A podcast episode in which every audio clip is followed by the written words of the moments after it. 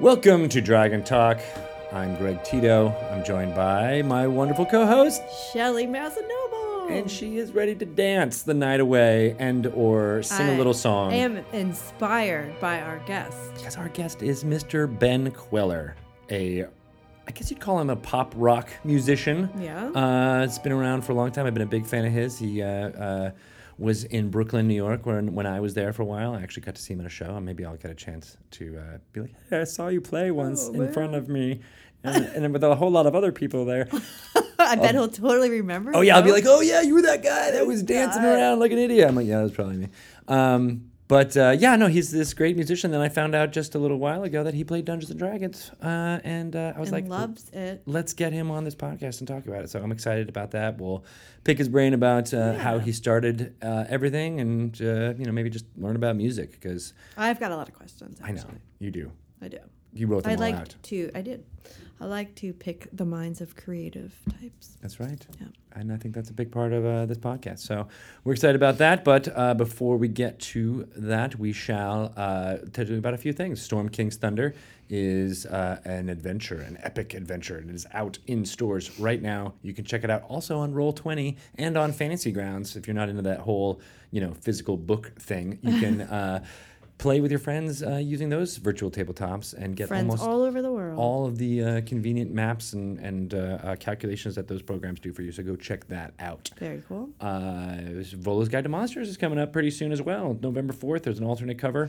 Uh, I'll tell you more about that in the outro. Uh, but it is on our, my radar as one of the coolest books to come out. It's got a lot of stuff about monsters, their lore, their background, tons of new uh, stats that you can drop into your game at any time. But, you know, dude, I'm actually more excited about the, the, cover. story and the Oh. lores than everything else. The lores. The lores. Yes. And speaking of lures, uh, I think we might have a lure you should know Oh, good. coming up. So let's get to that with Mr. Chris Perkins and Matt Sernett. Okay. All right.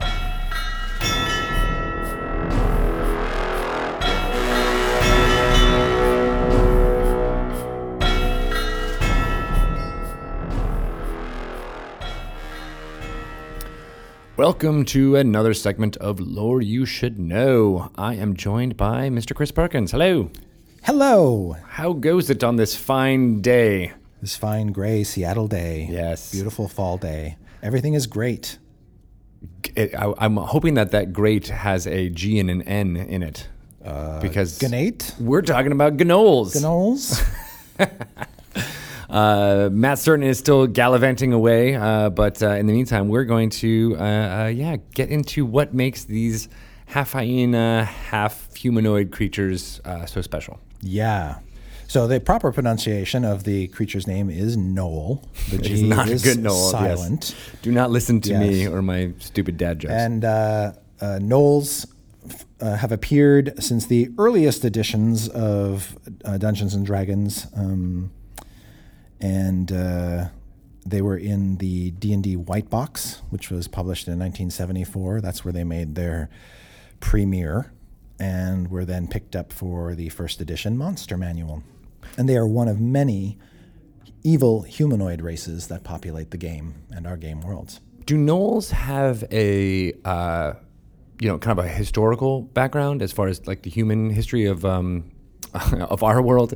Uh, uh, you know, is, is there like fairy stories around gnolls? As a matter of fact, there is. And uh, in, in doing some research, uh, some information from Wikipedia, which is really interesting, is uh, that there's a creature described as the Gnole that first appeared in Lord Dunsany's 1912 story, How Nuth Would Have Practiced His Art Upon the Gnoles, um, and reappeared in Margaret St. Clair's The Man Who Sold Rope to the Gnoles.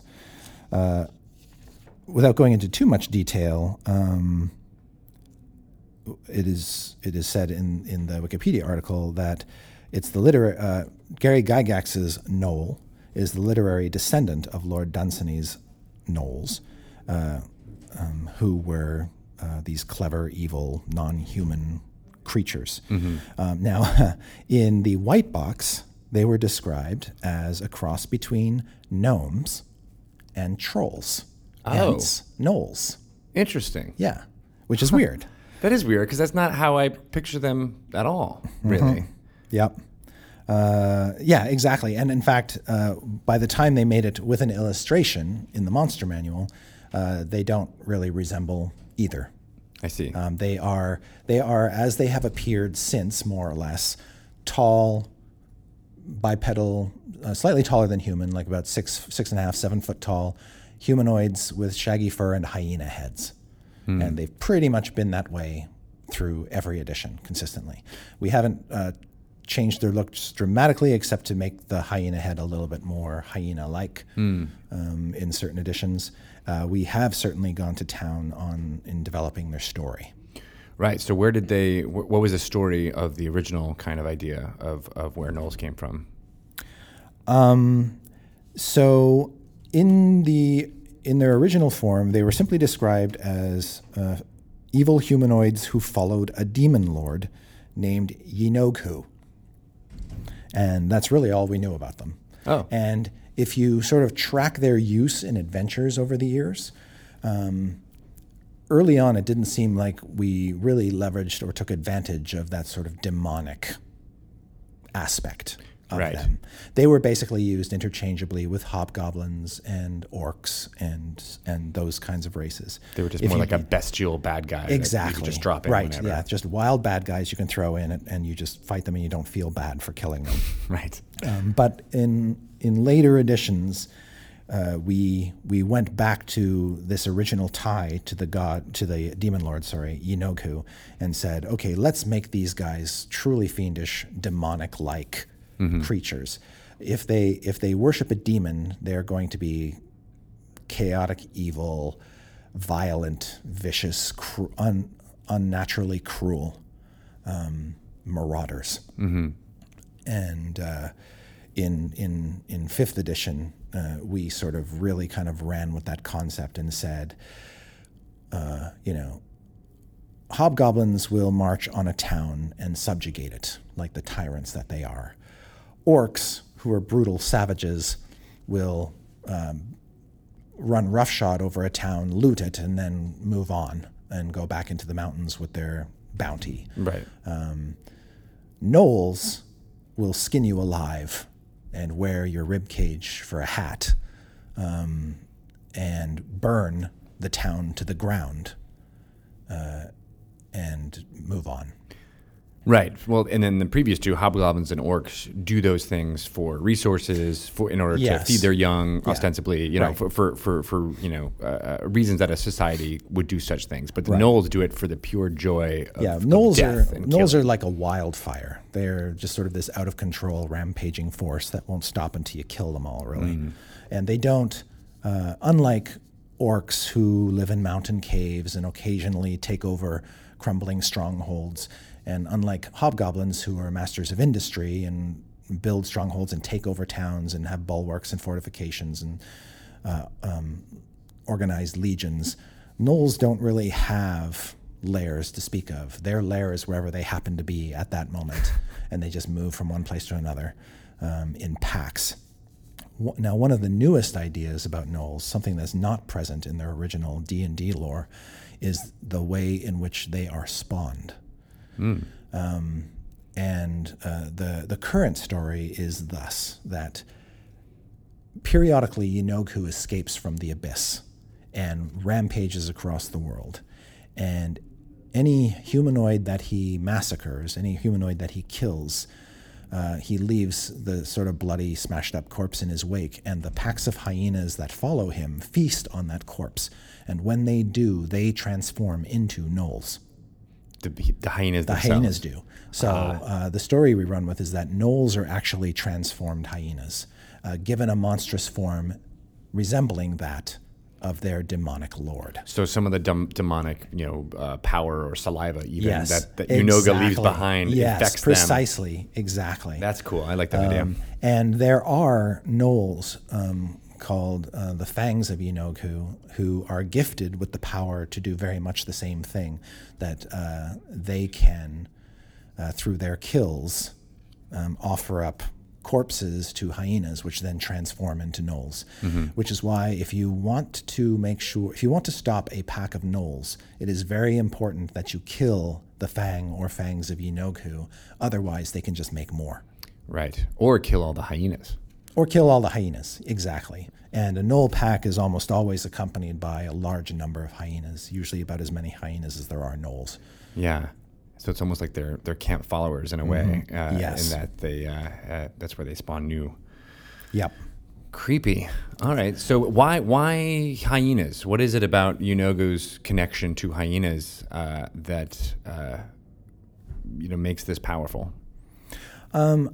I think that um, there's something about the nature of the the pack mentality of the hyena that you know the way they gang up on creatures that is sort of suggestive of how demons behave. Um, that these aren't domesticatable creatures. They're not like hounds or other dogs. Um, you you can't trust a hyena. Uh, it's it's pretty shifty. Um, and in this case, we're just sort of taking that literally and, and saying, yeah, well, this thing can, this thing is basically, um, but part of it has to do with the the way Yeenoghu was depicted early on in in the monster manual. He looked like a big hyena demon man, basically. Uh, and so um, hyenas and him have always sort of been associated with one another. Interesting. Uh, okay, so um, and, and a lot of this information is in Volo's Guide to Monsters. Yes, the Gnolls get extensive treatment in the book. Uh, we not only talk about the ecology, behavior of, of Gnolls in general, and their relationship with Yeenoghu and with hyenas, uh, we also talk about uh, some different kinds of gnolls and uh, demons that associate with gnolls or often encountered with gnolls. Um, one of them, one of the demons, is a Shoosuva, which was uh, originated in a Dragon magazine article written by Roger Moore in 1982. Um, they're basically like hyena demons, um, big, monstrous, quadrupedal beasts who will sometimes associate and help gnoll packs in their murder rampage But in diff- like in a different way than the fangs of Yeenoghu do, or Yeah, the, these demons are basically just brutes. Um, they exist more on the abyss. exactly. Yeah, the, and they're often gifted to powerful gnolls by Yeenoghu. It's like here's a pet. Um, that that sort of models your your needs and behavior. Um, the original Fiend Folio um, uh, that uh, released in 1981 had a gnoll offshoot in it too called a Flind.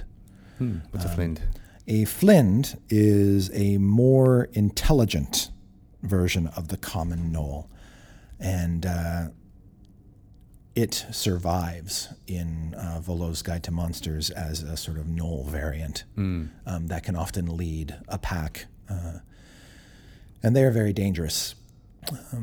Can they become spellcasters? Uh, they don't typically become spellcasters, but they tend to be um, much more, uh, much better fighters than typical gnolls. Better at tactics. Yes. Uh, uh, and in the Fiend Folio, they had a specific weapon called a Flind bar, which was like a, a three part staff held together with chains, um, almost like a uh, nunchucks or something like that. Interesting. Uh, in in Volo's Guide to Monsters, um, Mike Mearls had the idea of keeping the idea of three for some reason. That seemed like an interesting idea, but then uh, having giving them a weapon like the three-headed flail of Yeenoghu to even bring them closer to Yeenoghu. And so they wield these terrible three-headed flails, and depending on the number of flail heads you're hit by, bad things can happen to you. Uh, very interesting little mechanical Connect- idea con- connection. Right, right. I like that too. And a lot of uh, uh, uh, Yeenoghu was fleshed out in Out of the Abyss as well. Yes, yeah. In fact, uh, that we statted up Yeenoghu in Out of the Abyss because he makes an appearance there. Um, It's one of the worst wand- wandering monster encounters ever. yes, you walk into a cave and there's a demon lord. Ah! run away! Run away! yes. Yep. Uh, cool. Uh, so, how do you think uh, uh, some dungeon masters will be able to use uh, gnolls in their in their campaign world? Gnolls are just a good wandering wilderness threat. Um, and uh, as as we said at the beginning, you don't feel sad about killing gnolls. They are just rampaging heathens. Um, what's interesting uh, is that they will sometimes join forces with non gnolls who worship demons or Yeenoghu specifically. Like there there could be a human cult uh, operating in the wilderness and maybe have a, a hidden temple or or lair to Yeenoghu and have gnolls essentially as a force of destruction that they can unleash upon nearby lands and nearby settlements to cause all sorts of havoc. And so you can kind of bring gnolls into a, a story where they're playing nice with some creatures that they wouldn't otherwise associate with.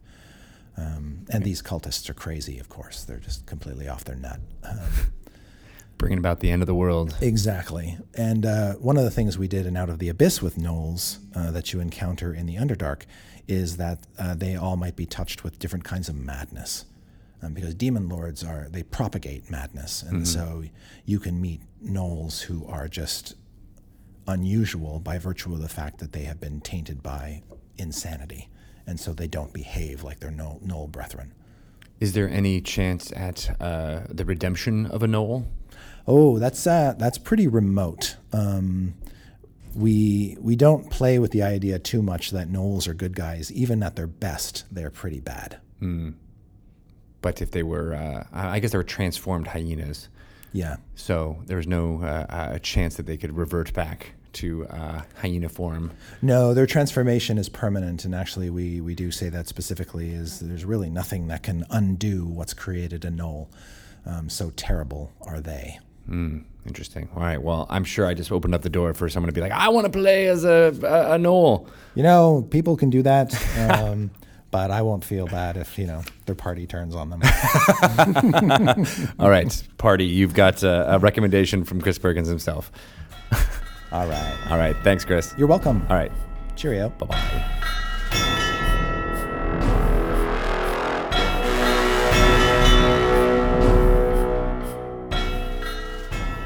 Uh, all right, so yeah, that was amazing. I love talking to Matt and Chris. Uh, they drop lore bombs into my brain pan. and People love the lore. You should know. I guess. I know. Some people said we should make an entire podcast about that, but um, you know, I, I like it being like I I, I think there's There's people- so much lore. there's so nice much. To do little nuggets yeah, of it. Maybe we, yeah, I like little nuggets because Yeah. then it gets you like little tastes. Lore and nuggets. Go look it up and, and learn about it uh, in other ways. So. Mm-hmm. Uh, so yeah, let's get to our guest. We're going to call up Ben Kweller on the Skypes, and uh, we shall talk about Dungeons and Dragons. Cool. Yo, Oh, there it is. I got you guys, and I you guys are talking through some nice microphone. Ooh, Well, it's all Ryan. Ryan makes us sound good. Good job, Ryan. Hey, no that- problem. Oh, nobody ever talks to Ryan about this stuff. That's so exciting. Nobody cares exciting. about I me. know. Aw. Well, I'm here for you, bro. Thanks, pal. Uh, so we have a very special guest joining us today, Mr. Ben Kweller. Hello. Hello, hello. Hi, Ben. Hi. So uh, uh, you know me, but that my co-host is uh, Realize that Shelly Mazzanoble. you and Ben are like best friends. I know from our, all of our me. phone conversations and dozens of emails back and forth. We share our New York uh, area code cell phones. Too. That's right. We have that in common. When that three four seven number came in, I was like, I'm pretty sure this is uh, who I think it is, and it was. Where are you in you New have- York? Well, I'm not in New York. That's the problem. I, uh, I and I haven't been in New York for almost ten years. Um, I'm I live in Austin, Texas, Oh, but I still have my three four seven. Yeah, I would hold on to the 206 as long as I could.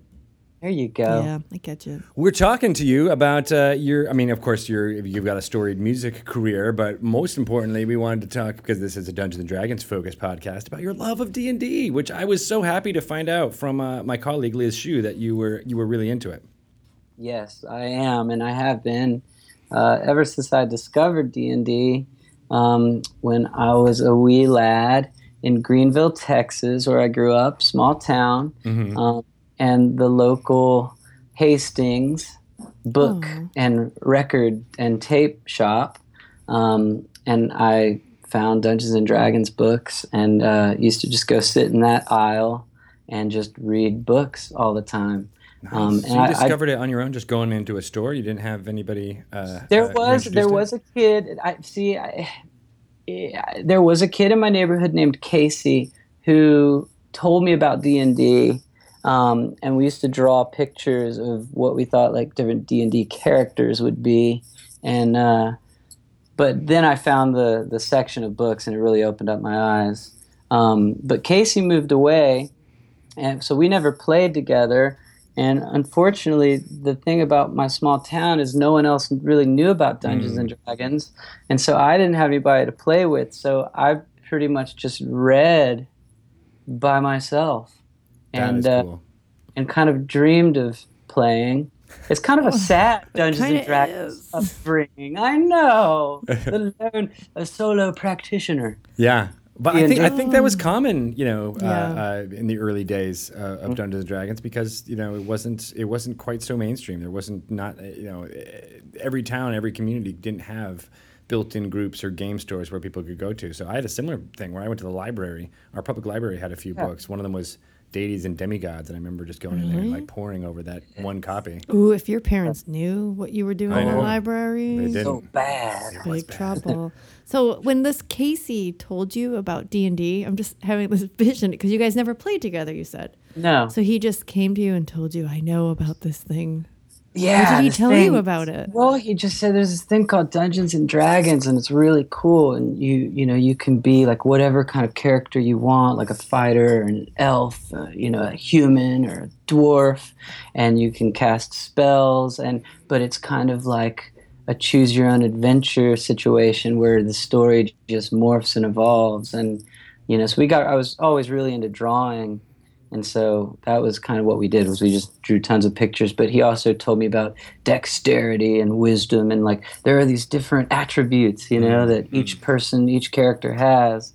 And um, so we would just kind of make up characters. We would draw them and sort of just write down what their attributes were. We didn't have dice or anything. Like i didn't see multi-sided dice until you know years later um, because they didn't even have dice at, at Hastings. Actually, now that I think about it, Oh, really? They just had So- books.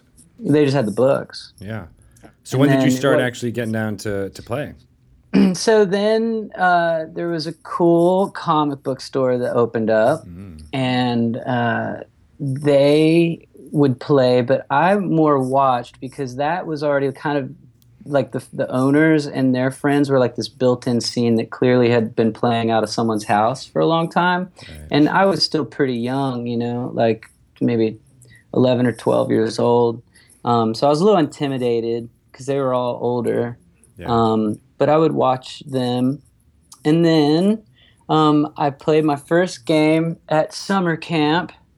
Um, during like some free time, there was this really cool kid with like jet black hair who had like a backpack that weighed hundred pounds, He was and the dungeon master. he was totally the dungeon master and he had remember those really rad AD&D books that were like kind of maroon faux leather Yeah, Like, I remember those. yeah, the kinda ones for like thin. Thief's Handbook and the, the Yes, Fighter's yes, yes. Handbook.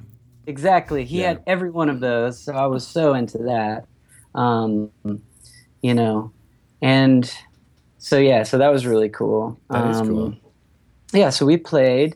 Um, and then you know so then music really started taking over my life. And uh, fast forward you know 10 or so years um, when when you when you're a songwriter you have to come up with an entity for your publishing company. That's just sort of common practice in the music industry. So um, i decided uh, to name my publishing company 12 sided die and so um, our friend Liz Schuh at Wizards, I one day got this random letter in the mail. And mail. it was, well, yeah, it was maybe an email. Maybe an email. Maybe I'm just making this sound better for the pod. Yeah, it was a storied parchment that was delivered by an owl. With a wax stamp. that sounds more like it. Um, so anyway, I got this correspondence from it said Liz Schuh, and she said, "Hey, I'm a big fan of your record, and I, I, because at that time it was my debut album, Sha Sha, had come out, so this was like 2002, I guess." And she said, "I couldn't help but notice eh, that the publishing company is called Twelve Sided Die. Do you, by chance, play Dungeons and Dragons?" Secret And handshake. I love it. I wrote I wrote back and I was like, totally. I, I love D and D, even though I had only played a few times. Mhm. But uh, again, I have tons of books. I'm kind of obsessed. And so she said, "I'm going to send you out a package, you know, of some goodies." And so on tour, we got a box of like the latest stuff. And so then on days off, me and the band and the crew would hold epic, you know, games in like the Days Inn or wherever we were staying for our day off. And so I started playing more as an adult, which was really fun. That's badass. So, did you guys do uh, uh, like modules, or was it more homebrew type stuff? It was more homebrewed, I, or well, yeah, kind of a, a mixture. We would we would Mm-hmm. start off with you know like a, a small adventure and kind of go from there. Who was the dungeon master? It was Brian, uh, our sound guy, audio engineer. Ha- Hats off to the sound guys. Yeah, sound guy. Totally, totally. Um, and then yeah, so Did he play? Uh, Yeah, had the other- Did he have history ahead of time as well? yes, yeah, yeah, he knew what he was doing, so that was cool. Um, Now, at the thi- time, did they know? Did you know that there was other D and D people amongst you, or was it not until you opened the box that people started outing That's a- themselves? That's a good question. Um, I, I- think it might have been when we opened the box that Brian really. I, I could have pegged him as an expert of Dungeons and Dragons. He was so smart, and Yeah. so, um, you know. But uh, yeah, once once we opened the box, he was like, "Well, I can be the DM because you know I have lots of experience." Nice. So, And, yeah. and he's good at doling out experience. Uh, Right. Yes. dungeon master. Yes. I love the idea of this band on tour, and Mm-hmm. then when they're not playing on stage in front of screaming fans, they're in a Days Inn playing D and D. Yeah. I love that. I Oh yeah. It's exactly how I would picture Totally. life on the road. Right. Not the you know flogging No. of people with sharks. Uh, Right. Yeah. Nope. nope. We're just doing that in our imaginations. Yeah. Exactly. This is this is what really happens, kids. Yep. Lots of D and D. It's all glamour on the road. Yep. That's it. Well, I'm sure there was at least some inebriance uh, going on during those days off. There were. Good. There were. I really need to preserve that rock star image a little bit. Oh yes, of course. So, uh, what kind of character did you play during those sessions? Were you? Uh, I've always been really drawn to the half elf. Um, I like the, the the backstory that my mother is full blooded elf, my father is a human, um, and uh, yeah, and I've toyed with different kind of iterations of that. But I like the half elf. I like you know the improved vision at night, um, and uh, the slightly pointed ears, but not overly pointed. It's a good look. yeah, you can blend in in Um, both communities if you need to. Yes, exactly, exactly. Kind of a diplomatic character, you know. So, um, yeah, I've always liked that the half elf. That was my first like majorly long, uh, long running campaign. Was I, I played a half elf too, except my lineage was different. I had a full blooded father who was an elf, and my mother was human. That's not realistic. Ah, yeah. That is not realistic. You don't think Not so? realistic. No. oh, Aw. I, the way Ben has it is. It's, Yeah. it's a more uh, can- canonically correct. Yeah, Thanks, yeah. Shelly. Speaking as a woman, come on, there you go. This makes sense now. right? Yeah. I feel like elven men would just be a little too slight for me. I'm like a rather hardy Right, female. Right. Right. I feel like we're getting into the psyche of uh, of Shelly's. We are. Yeah. This is why we do the show. Exactly.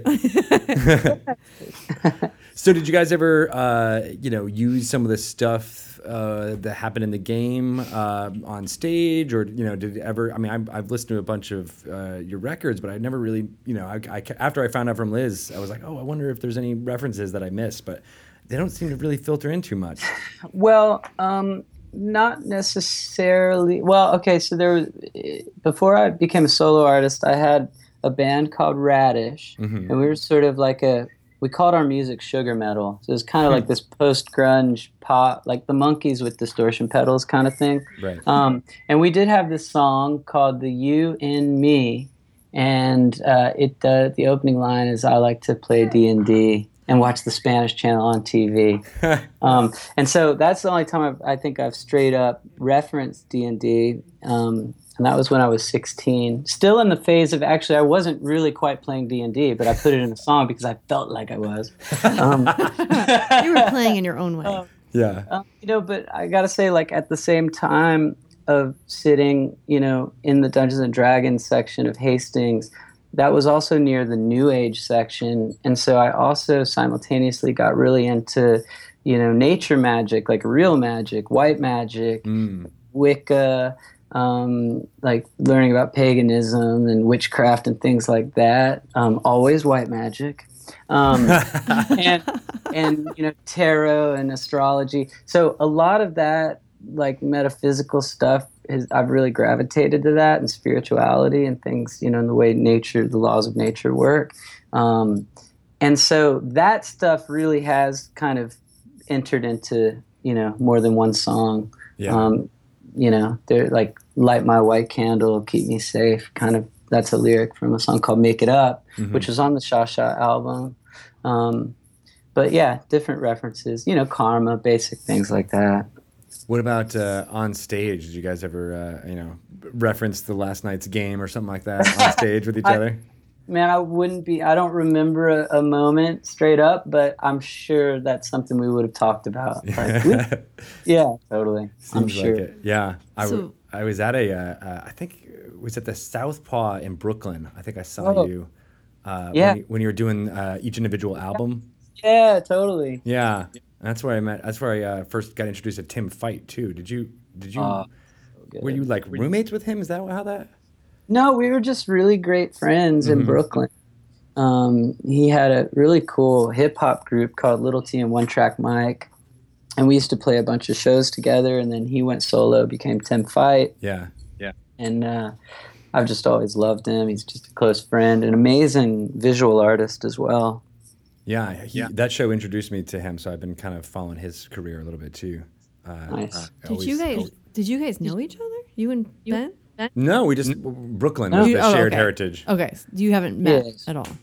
We were in the same room, is what he's saying. Yeah, who Yeah. would who would have thought? Yeah, well, he was year playing music and he was playing it. You would me. be interviewing him on the D and D podcast. I know, right? It's So crazy. Hey, hey. I miss I miss that venue though. I haven't I haven't been back to uh, you know Park Slope in a while, but that Southpaw venue. I, mean, I had buddies that went through there uh, and uh, you know played with their bands and smaller things. I thought they might be giants there a bunch of times. I miss it. it it's closed down. Oh, Oh, Yeah, so sad. hate So it. sad. Much like uh, you know Hastings closing down. I know. Yes, exactly. those were the best stores. You could do everything. yeah. Yeah. I know. music, books. Yeah. Anyway, so while D and D maybe hasn't verbally influenced your your music, has it in some way influenced your professional career? Is it you feel like it, playing D and D or reading about D and D has made you feel more creative or inspired oh, I in would some say ways? so. Yeah, I would say so. Um, it's totally, you know, a, a mind-opening uh, thing to get into, um, and yeah, just, just to learn that you know, different actions have reactions, and uh, yeah, you you can learn a lot from playing a game of Dungeons and Dragons, and so yeah, it's probably it probably has affected me in lots of ways. Expands the vocabulary too. Yes, that was it does. one thing For I- sure. I always yes, try to my, my my piano dexterity is on point. And you actually have a, you have a word for it now. You're like, all right, yeah, I definitely have an 18 dexterity for my for Yes. my, for my, for my digits. exactly. Stalagmites. I mean, I would never have said stalagmites, probably ever, I know. if not for D and D. There you go. You know the you know the the difference between stalagmite and stalactite. Stalactites. You know, Stalactites hold tight, so they're the ones above. to the To the ceiling. Yes, Right? and the stalagmites. learned that from D and D too. the stalagmites might grow up to the ceiling. Oh, That's the just- mnemonic. That's They good. just might.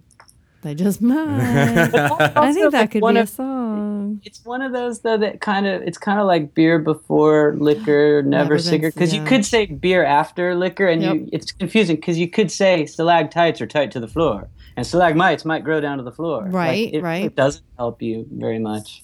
And you're But- usually trying to do that beer one like while you're drinking, and then it's just really confusing. Like, Yeah, wait, wait, wait, wait! Should I have had this first? Furs and laughter. Yeah. Oops! Remember that. That was the wrong way.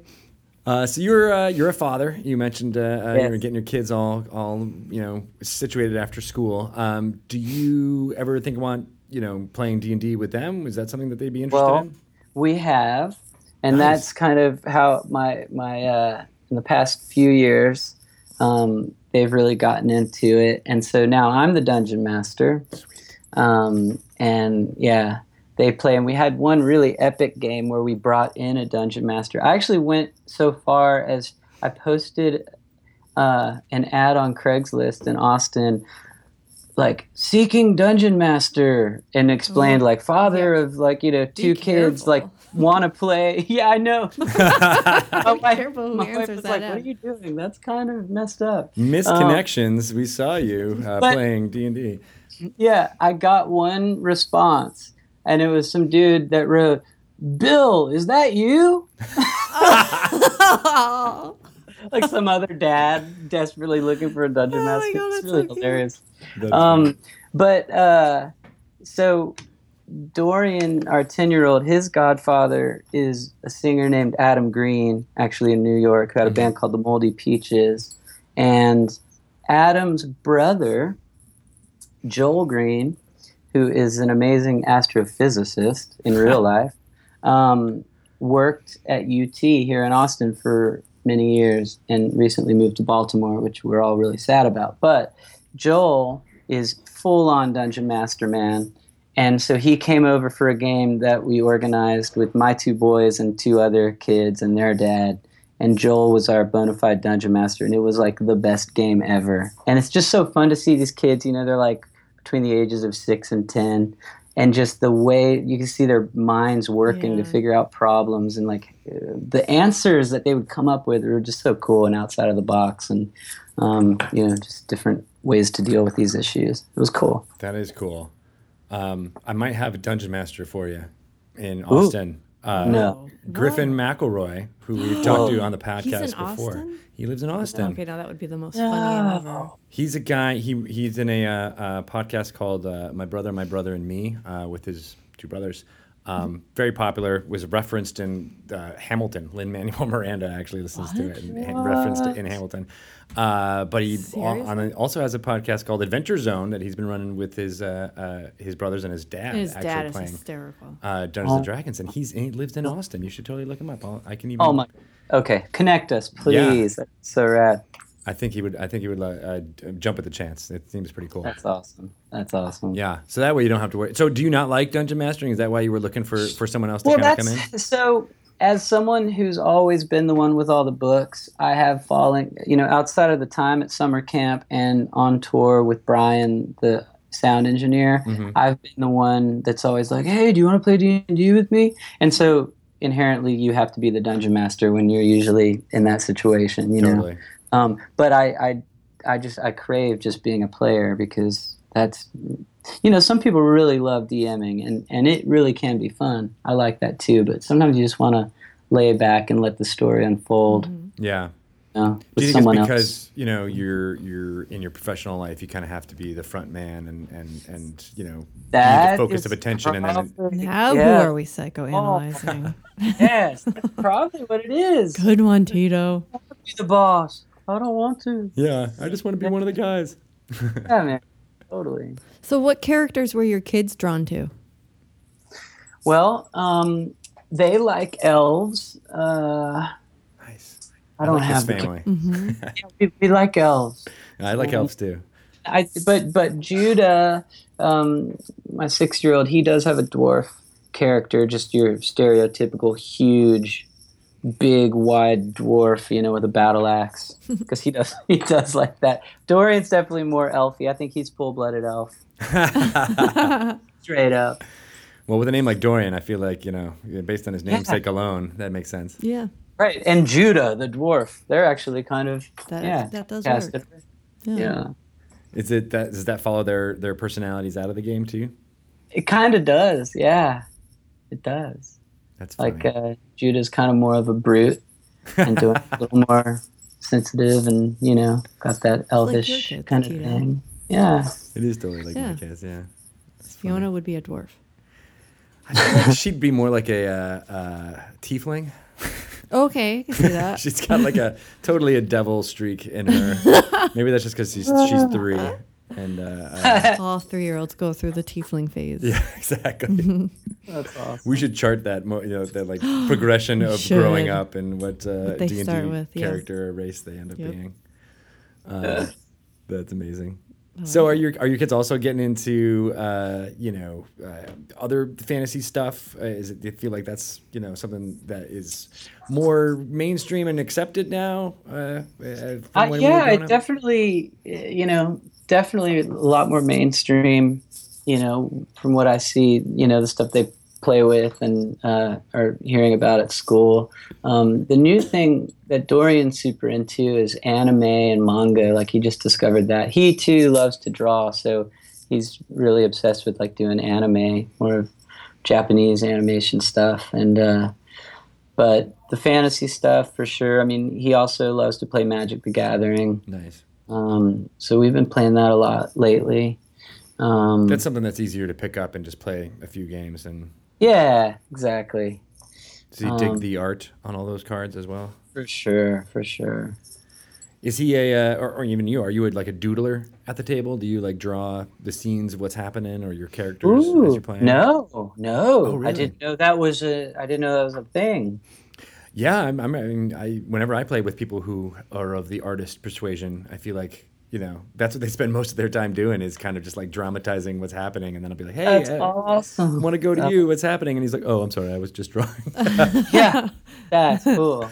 That's a cool way to remember your game. yeah, that's what I love about it. Is that it almost ends up being if they, you know if they're prolific enough, it ends up being like a notebook full Yeah. of little vignettes and scenes from what, cool. what happened in the game. I like that. So Ben, do you ever make it to any conventions or shows? Because isn't PAX South? Here- Is that in Austin? It's not in Austin; it's in San Antonio. Oh, okay. In the same area, there's Rooster Teeth Yeah. uh, experiences down there. Oh yeah. Hmm. No, so no, I have not, but I would love to. So Okay, well, don't plan any tour dates in January. okay, I have nothing in January. All right. Your kids would love it. Your ten-year-old would love PAX, especially. They both Ooh, would. All right. Yeah. We got it. Is that is that a gaming? Is it a D and D only? What's the? No, it's full on gaming, all gaming. Lots of digital gaming, but there's Awesome. also D and D has a presence there. Magic has a presence there. Yeah. Awesome. It's like a big, giant four-day festival of gaming. Yeah, and instead of going into a, a single room of people playing D and D, you're going into a room with hundreds of people all sitting at tables, uh, imagining. It's kind of amazing when you think about like, oh my gosh, there's probably like 40 different shards of reality happening in this one room. That's awesome. Yeah, I gotta go. Yeah. Are you guys coming down for that? Any of you? we are. I don't think we are, uh, but uh, we're uh, thinking about other events that we'll be going to uh, coming Okay. up, and definitely Texas is one. Uh, in general, uh, you know, because I know it's Cool. such a small state that we're just going to go to yes, exactly. For like a day. for like a day. down. We're just going to tour we'll just be there in a day. hit a bunch of hit a bunch of cities. That's it. Yep. Nice. That's cool. So, um, uh, do, do you find uh, that you know next time you go on tour, you're gonna kind of make it a mandatory thing to be like, hey, everybody, you know, as far when we start, let's start our characters and we'll run a campaign, uh, you know, traveling around the world. Well, I think it might have to. I think that's a good idea Yeah. Maybe wear Yeah. costumes. For sure. and maybe the encore we just play around. You know what I mean? yeah. Well, would you ever do any live streaming games? I mean, have you noticed that a lot of people are doing this now? No, Yeah. I'm a little out of touch with this stuff. So yeah, I uh, I like that idea. Just set up a webcam and go for it. Yeah. Yeah. It's very Yeah. popular. All right, I'm in. Because I definitely know, you know, my my kids have showed me all these. There's all these YouTube, you know, gamers like that are doing Minecraft. That's the whole thing they're sort of obsessed with. So let's Yeah. take it analog and play D and D, man. Yeah, we could totally do that. We'll definitely set that up. Uh, yeah, and then Twitch is a thing uh, where uh, you know it's mostly based around digital gaming right now, but there's more and more tabletop stuff that's being played. Uh, so uh, yeah, I don't know. One show if you want to go check out is Critical Role. Uh, Okay. Stream on every Thursday uh, on Twitch, but it's definitely. Uh, I think you dig it. It's it's a whole bunch of voice actors um, who, in Hollywood uh, playing Dungeons and Dragons, so they they bring that performance level Awesome. to it, which uh, you know uh, Awesome. your normal D and D game doesn't have that amount of uh, voice talent chops, I like that. but they Good. do it. They do it up. Yes. It's cool. And maybe you'll maybe you could show up as the bard. Yeah, yes. there you go. I will. Have you ever played a bard? Have you ever gone into someone who actually? I've, I've thought about it. I've considered it. Um, but I've always with because I've usually played with really small parties of Mhm. characters, so it seems a little underpowered. But maybe I'm underestimating the powers of the bard. You'll have to tell me. I don't know. I, I personally think the new edition uh, of the Bard uh, is makes them the most versatile and uh, able to do. I mean, they're able to do a whole bunch of stuff. That was always their their shtick was that they're jack of all trades. Uh, but Yeah. now they have stuff where they, they they do all that, but then they also can be super effective. Uh, in dealing with stuff, my favorite is they have a b- ability that's a it's an at will, so you can do it like whenever you want. It's called Ooh. vicious mockery Ooh. and you're basically I love the flavor of it. You're basically insulting the monster so bad that they take damage. They take psychic damage from it. Whoa! I love that. So when I'm when I'm DMing that, I always make sure that the player who's casting that spell tries to come up with some you know zing or or something Yes. to make them make them feel bad. And they're not always you know they're not always great, but when they do are spot on. It's like yes, of course you do psychic damage. I feel hurt by you saying that. I love that. yeah, it's fun. Well, that's my new character for the next tour. So Sweet. done. What are you? Uh, so yeah, what are you working on now? Is, are you? Uh, Well, right now I'm off the road uh, writing my new album. I have about 40 songs done, and I'm just sort of figuring out which direction I want to go. Because when you write, for me, like, you know, I don't always, I'm not always able to control what kind of song I, I write. So, you know, like a rock song, song might pop out, or a folky song, or a country song, or like this crazy punk rock thing, or a pop thing. mhm. So I just write, write, write, and uh, so I'm up to 40 tunes, which when I put into three different buckets, you know, like there's I could make like three different types of albums. Mm. Um, so I'm just trying to figure out where I'm where my heart's really leaning, and so I'll probably write a few more. Um, and I'm actually I'm playing a show this weekend in Marfa, Texas, which is a really cool festival called the Trans Pecos Festival of Music, Art, and Love Sweet. and uh, it's a really cool little West Texas desert scene. Mhm. Um, and so I'm going to debut a bunch of new tunes. So that'll be a lot of fun. I'm excited about that. Is that stressful? Uh, uh, being like, here's my first, you know, public performance of something.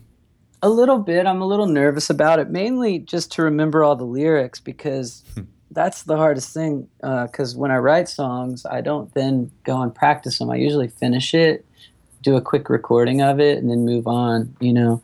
Um, but now that I I kind of told myself, okay, well, just play new songs in Marfa. hmm Um, so I've made a quick set list, and now I've just been running the set. So that's that's what I'm most nervous about is just kind of messing up the lyrics because it's kind of an important part. Especially I'm playing I'm playing solo acoustic, so it'll just be Oh, one yeah. instrument and my voice. No, I feel like that's kind of like being a dungeon master. That like if Yeah. you if you mess it up or if you don't remember something, you don't know a rule, you make it up. They don't know. it It's your song. Nobody's heard it before. Well, Just start going la la la la.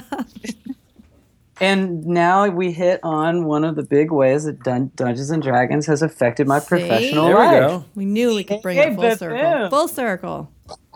Full circle. So how when you write songs, what do- what do you is it the lyrics that come out first? Is it the music? Is it both? Like how does this work? most of the time it's the music uh, like i'll sit at the guitar or the piano and come up with a chord progression or a lick or a riff and um, just kind of repeat that over and over. And then i just start singing whatever melody comes to me and sort of mm, like stream of consciousness words you know kind of gibberish until something kind of sounds interesting. And then i'll write that down and then kind of go from there. And usually that's how I do it, where it's music and then the, the lyrics fill in the blanks. Um, there have been some times where I've had success, like you know, writing just the lyrics first and then applying the music to it last. Um, probably my favorite song where I did that is a song called "On My Way," um, where I I basically wrote that on an airplane, like our first trip to Japan. Um, that's obviously a long flight, Yeah. and so I'm away on our way back to the U.S.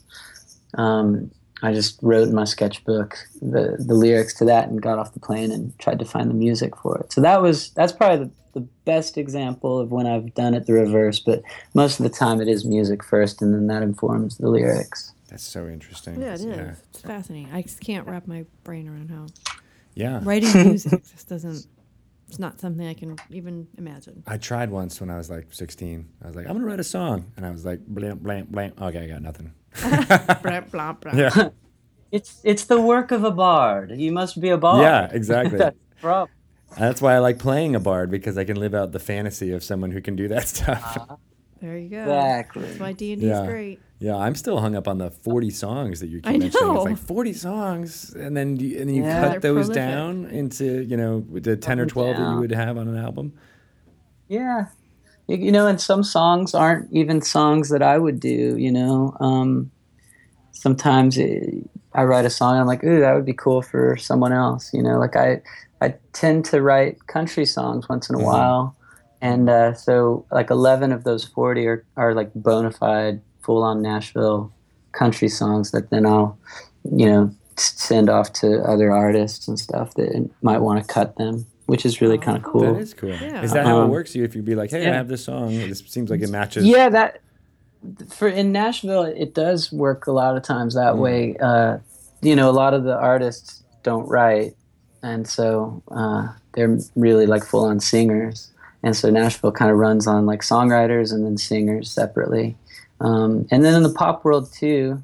Um, but then there's, you know, I, I like to do co-writes too. That's always fun, just like getting in the room Yeah. with someone else and and just writing up a tune especially if it's like for them because then it, it, it's really fun because you at least i like to ask them a bunch of questions like okay like what's going on in your world right now and just kind of getting into their headspace and trying to accommodate that with a song it's just i don't know it's kind of an interesting concept Yeah. Um, because usually for me it's just i'm always writing ben kweller songs i'm just like talking about my feelings and you know what i mean so it's fun to to kind of sit in someone else's shoes Right. especially if they're going to ha- be singing it you Get know in their heads a little bit and kind of be like, it's like role playing, actually. Yeah. Look, Exactly. Full circle Very- again. Nailing it. again Who boom knew? see me on Well, speaking of uh, uh, uh, Nashville and co-writing and uh, you know collaboration, uh, I want to talk a little bit about your work with Ben Folds. He's been someone that I you know followed his career as well, and I love that you two intersected for a little bit there. yes What was that like? Yeah. Well, that was amazing. That was, um, I guess that was like in 2003. Um, so Sha Sha had come out, and um, I was friends with Ben Lee, and then he introduced me to Ben Folds. So the three of us would hang out, and uh, uh, I guess some fans of ours got wind that we all three knew each other, and someone on a message board said, "You guys should start a super group." and so we kind of laughed about that and thought that was funny. And then one day, Folds called me up and said, "Dude, I've been thinking about that message board comment, and like we should really do that. So, can you and Ben Lee come to Nashville and let's just see what happens?" And so we went down there, and that was really my first time to really collaborate, like for writing songs, like to actually do co-writing. Um, and I think for them too, like I remember us all talking about that, like we had prior to that only ever really written our own songs for ourselves. Um, and so we didn't know how it would turn out, but we ended up writing four songs and recording the four songs in three days. Wow. So it was really creative. Um, and we had this one song called Just Pretend, where we had our verse melody and uh, we each wanted to do a verse. And so we all kind of went into our own corners and just wrote our own verses without telling each other what they were going to be about. And then came back to the piano and we just started playing the song and one after another sang our verse and it was just perfect. You Yeah. know, it's just one of those fun moments that where it all came together. Is that what ended Um, up on the uh, on the EP? Yeah, that's No it. So like the verse that we each sing and just pretend are verses that we each wrote on our own, you know, in our own part of the studio and came back together and just pressed record. That is so cool. Uh, yeah, that's awesome. Uh, as someone who's been listening to that for a while, it's, it's cool to hear. I didn't realize that it was all just. No, kind you of- have to go back and listen. And now I have to it. go back and listen to Yeah. it again. Yeah, and you guys have a little, you know, on the EP, you guys have a little, you know, crosstalk back and forth. I remember them being like, "What is that? That was the extended version," or something like that. Oh yeah. Yeah, totally. was that this, this? Somebody had played like another refrain just again, and yeah, something. I don't even remember, but that I got to go back and listen. yeah, That's it seemed like that. So you guys totally captured that like fun, creative, collaborative moment in those in those four recordings. totally. Yeah, it was really fun. Did you guys do ever? You know, I mean, I'm totally stretching here, but did you ever uh, find out if they like to play Dungeons and Dragons at all in that little three days? Hmm. I do not recall any talk of D and D. Maybe they were too shy to bring it Um. They were too. Well, possibly that's true. I, I, Foldsy might. I could see him dabbling in the art of Dungeons and Dragons at some point. Um, ben Lee, you know, he grew up in Australia. Not sure the presence of D and D in Australia at that time. You know, when when, he was up, yeah. yeah, exactly. Probably more so now, but yeah, I think uh, it might be a little bit. Totally. I love that you guys refer to each other by last names. Yeah. Well, You yeah, there's no other choice. Very confusing. Yeah. Yeah, for a while there was uh, two other Gregs working here in the uh, in the area. of- Greg of- has destroyed them all. Ah, yeah, they're all gone now. But uh, but I always I always made sure to everyone be like, call me Tito, call me because it doesn't work when you just say Yeah. our first names because we're Call all both like, what? Tito anyway. You have the last name that people just want to say. I hope so. Tito. Yeah, Tito. Tito. Tito. Hi, Tito. Tito. Tito. See? You're going to wind up in a song. Mr. Potato Head. Petito. A Tito head. Tito. Hey, Potato. See? So we're, we need to get you some kind of like a D&D t-shirt or something that you can just kind Yeah. of like wear casually so people will just come to you and it profess their- Yeah, their exactly. allegiance. I would love it. Yeah. I need. Yeah. Mr. Uh, Petito Head can hook you up. I will. Will indeed. Yeah. The swag master. Awesome. I love it. I will wear. I promise. Awesome, man. Well, it was great uh, uh, talking to you. I feel like we got like a, uh, uh, you know, insight into the creative mind of Ben Kweller, which is always yeah. awesome. But I feel like we could dig into that a lot more too. I know there's more. Yeah. we can always do version two next year, you know? So, Absolutely. And uh, yeah, hopefully next time you're in uh, in Seattle, I'll be able to come down and uh, and check out your show. We'll come play. We'll play D and D with you. We'll play D and D with you. yes. Tito will be your let's. DM. That's right. Yay. I volunteer. Awesome. Well, thank you so much for talking to Thank me you. and all you listeners out there. Yeah. Keep gaming it up, everybody. Where can uh, where can they find out the latest stuff uh, about what you're doing? And Well, yeah, benkweller.com, B E N K W E L L E R.com. Uh, that obviously the at Ben Kweller on Instagram, Twitter, Facebook, that stuff is there too. Um, but at benkweller.com, you can sign up for Kweller News, which uh, we are about to uh, come back out with our, our newsletters again. I've been kind of offline for a while since I've been writing, Mhm. kind of hibernating in the studio, but. Um, now that I have a bunch of songs, I think I'm going to start just kind of giving some songs to my fans only via the email list, which I think will be fun. So That's a cool thing. um, definitely worth signing up for that. Awesome. Yeah. Well, I'm gonna go sign up for that now. Uh, and uh, Do it. You uh, you have a good rest of the day, man. Take it easy. All right. Thank you Thank guys. Bye bye. Bye, Ben. Bye. Ya. Kind of have a friend crush on Ben fun. Kweller Uh, you right have- about now. There's a bromance going on here. I feel like you two would really hit it off in real life. I can't wait to tell uh, my buddy. I uh, can't- Who introduced me to him uh, way back in the day. I can't wait can to tell like- your wife. that there's a bromance happening. Um, I have Oh, to go yeah, to Austin. Texas, to run a game for some some, some rock interesting. Why musicians. is Greg doing so much work in Austin, Texas? Hmm. He's so nice. He's a really cool dude, and uh, I really like uh, his music. So if you don't know anything about Ben Kweller, go check it out. He has a lot. Now I know lot. how he's cranked out so many albums. He's writing like 40 songs at a time. Super Is that normal, Ryan? You're a musician. Yeah. Yes, he says. Yeah. All right. Well, we're the Well, we're the we're, weird we're, ones. we're no longer impressed. we're the we're the writers who are like, well, maybe I'll write once. Maybe I, Ever. I'm. a- I am going to strive for maybe 50 to 60 words tonight. on Twitter. Ah, yeah. Oh, yeah, right. Exactly. That's where I do my best. That makes perfect sense. So now we got to get a super group together of uh, D and D rock stars. Uh, so um, I, I think we can make it work. I think it's we're gonna get them all together. We're gonna have uh, we'll, we'll list them out when we have them all confirmed. But Okay. we're we're slowly collecting a super group. I don't know if it'll be people who are you know can actually play music together, but they're going to be able to play Dungeons and Dragons. Or just people who are named Ben. just people who are named named Ben. Exactly. It'd be Ben Who Petrisor. play me. Oh, yeah. There we go. There's another one. Yeah, uh, from the D and D team. Yep. Totally different personality wise than Ben Kweller. I'd He have to could say. have like a secret musical life we don't know about. He's got so many secrets that Ben Petrisor. I know. You know, I, I actually learned a few secrets. I'm not going to Talk about them off mic. Yeah, but yeah. I was really, I was like, what? whoa, Really? I know Who exactly told me right. that? Ah, Chris Lindsay. He's like a wealth of secrets, by the way. Sweet. All right. Well, we're going to get to the bottom of that. We're going to go Yep. to some investigative journalism uh, as far as finding out about all that. But I'm glad we got to, you know, hang out with Ben and and learn about his Dungeons and Dragonsness. I know. Me too. Me too. So uh, you can uh, follow me on Twitter. I'm at Greg Tito. Uh, you can ask me anything about dungeon mastering and or my fandom of Ben Kweller and Ben Folds and the Bens and or And romances. bromancing in Brooklyn. Uh, Whoa! Shelly, where can they find out about uh, something that alliterates from you? I, don't know. Now you've really She's raised the bar. At shellymoo dot shamalama ding dong.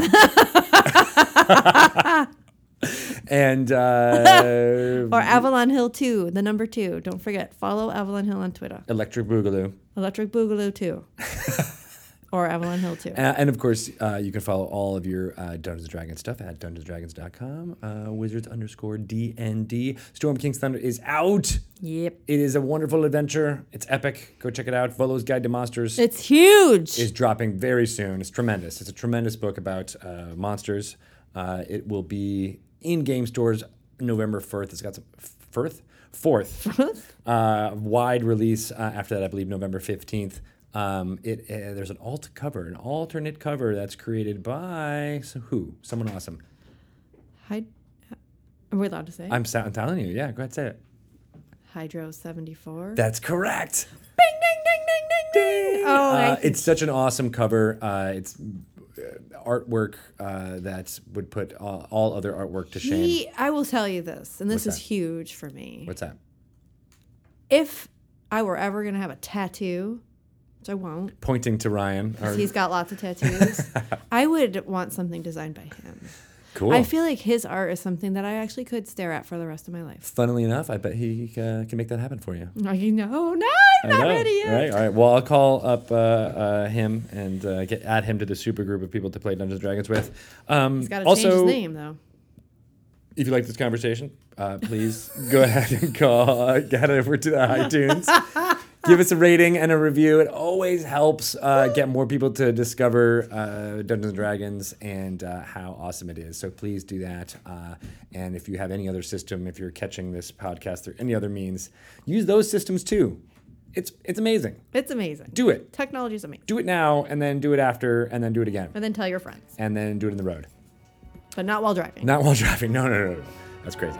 Do you know Uh, that? I don't know what they're learning in daycare, but Quinn told me the other day don't drink and drive. You might spill it. like, ah, so close. Oh man, Yes. your your three year old totally schooled you. He did. Yeah, Yeah. that's awesome. All right, well we're gonna take off. See you guys next week. Goodbye. Bye.